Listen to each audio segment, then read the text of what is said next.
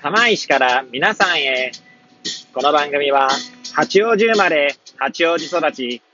震災の前の年から釜石で働くポンコツの頭の中をゆるーりと紹介していく、そんな番組です。はい、皆さんいかがお過ごしでしょうか？変な髪型をしたポンコツ薬剤師こと町田和俊でございます。というわけでですね、今日も気軽にゆるりとおしゃべりしていきたいと思います。さてさて、今日はどんな話をしよっかなーって感じなんですけれども、収録日時はですね、令和3年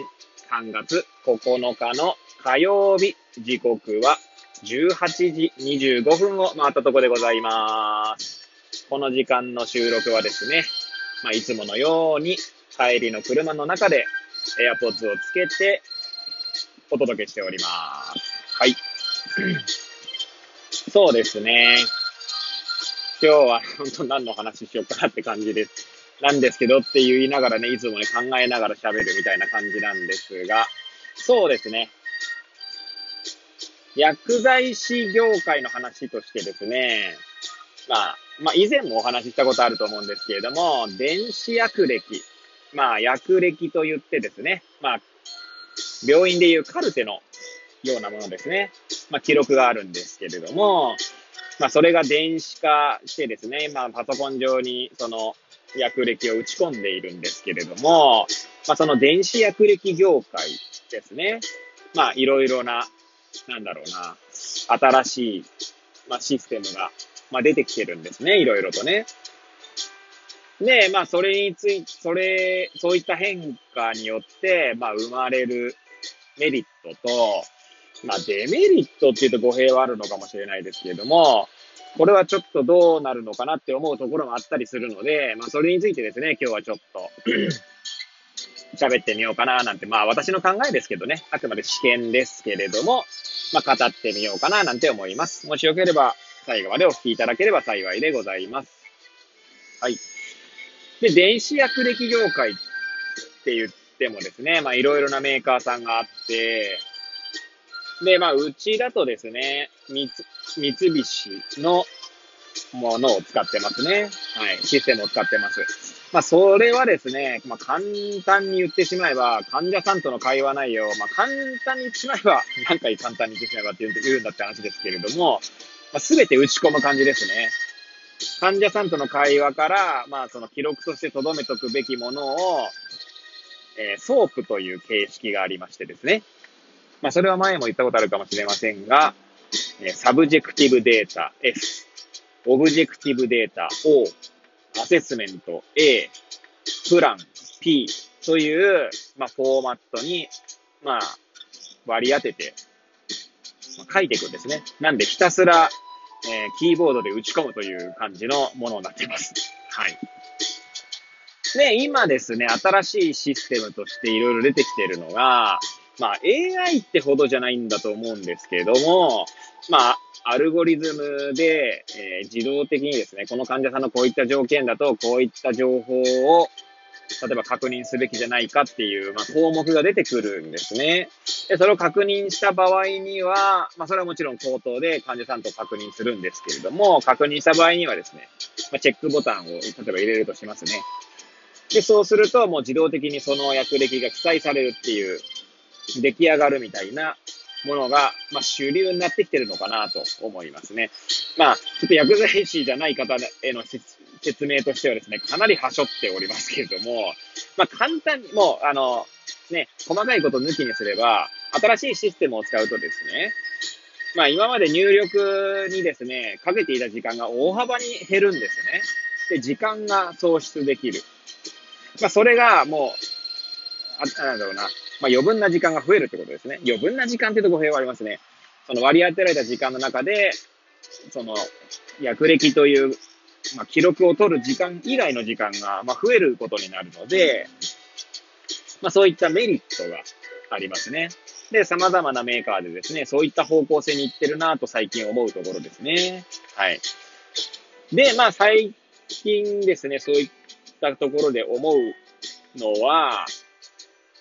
まず一つはですね、まあ、これ以前も言ったかもしれないけど、できた時間で何をするかっていうところだと思うんですよね。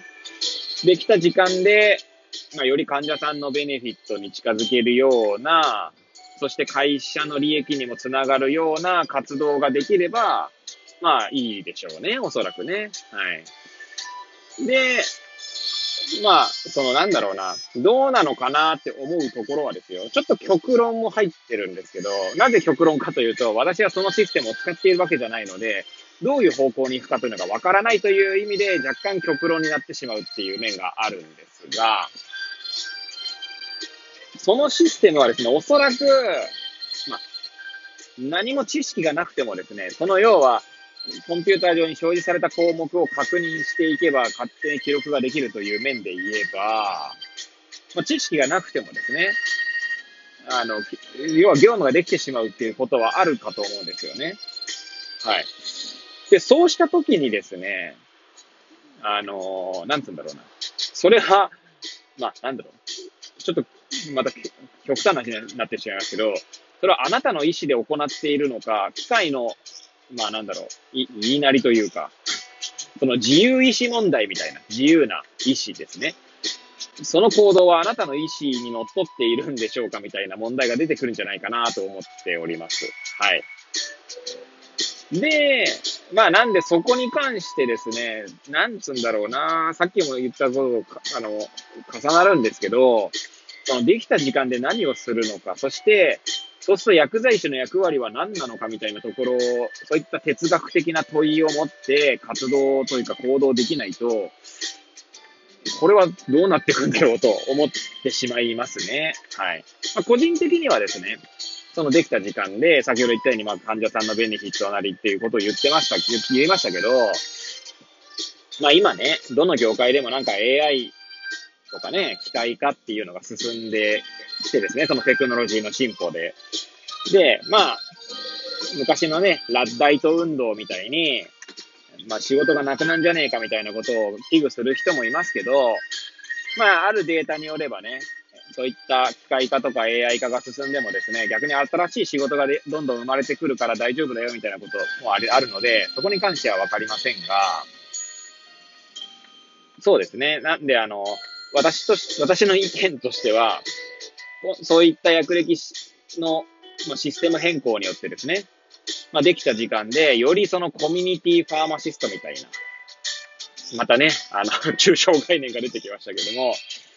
まあ、例えば人と人をつなぐ、患者さんと、まあ、なんでしょうね、えー、医療従事者をつなぐとか、まあ、より患者さんとのコミュニケーションに、まあ、時間を避けたりとか、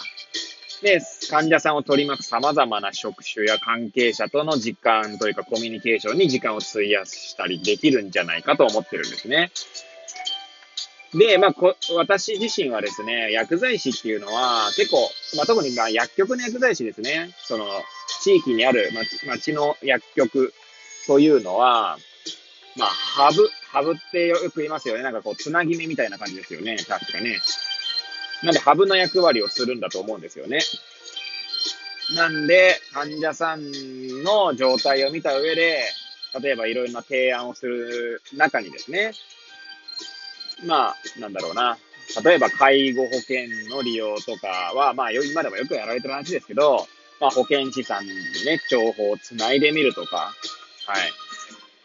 まあそういったよりその患者さんの生活とか生き方とかっていうことを考えた上で、まあ関わっていく。まあ関わっていかなければならないとは言うつもりはないんですけど、患者さんによってはね、それが迷惑だったりすることもあるので、まあそういった形でですね、関わっていこうとするための時間が、まあできるんじゃないかなと思うんですね。はい。で、まあ私自身の活動なんかをですね、まあある人が見たときに、なんか、すごいコミュニティファーマシー、ファーマシーの考え方を体現してますねって言われたことがあるんですよ。なので私自身はですね、そのコミュニティファーマシーみたいなところを別にそこを目指したわけじゃないんですけど、結果的にそうなってたようで、まあ、まあ、昨日ね、の放送、前回の放送でね、本を書きたいって言ってたのはですね、まあそういった能力を、まあどうやったら、まあ、伸ばしていけるのかみたいなものを書いていければな、なんて思ってますね。はい。なんで、まあまたね、いつものようにぐだぐだと、あああでもない、こうでもないみたいな話をしましたけれども、まあ前向きにですね、そういった変化を捉えていきたいな、なんて思っておりますね。はい。ということでですね、えー、毎回毎回最後までね、お聞きいただいている皆さんにはですね、本当に感謝しかありません。ありがとうございます。これを聞いていただいた皆さんがより良い一日を過ごせますようにとお祈りさせていただいて今日の放送を終了したいと思います。それではまた明日皆さんお会いいたしましょう。さようなら。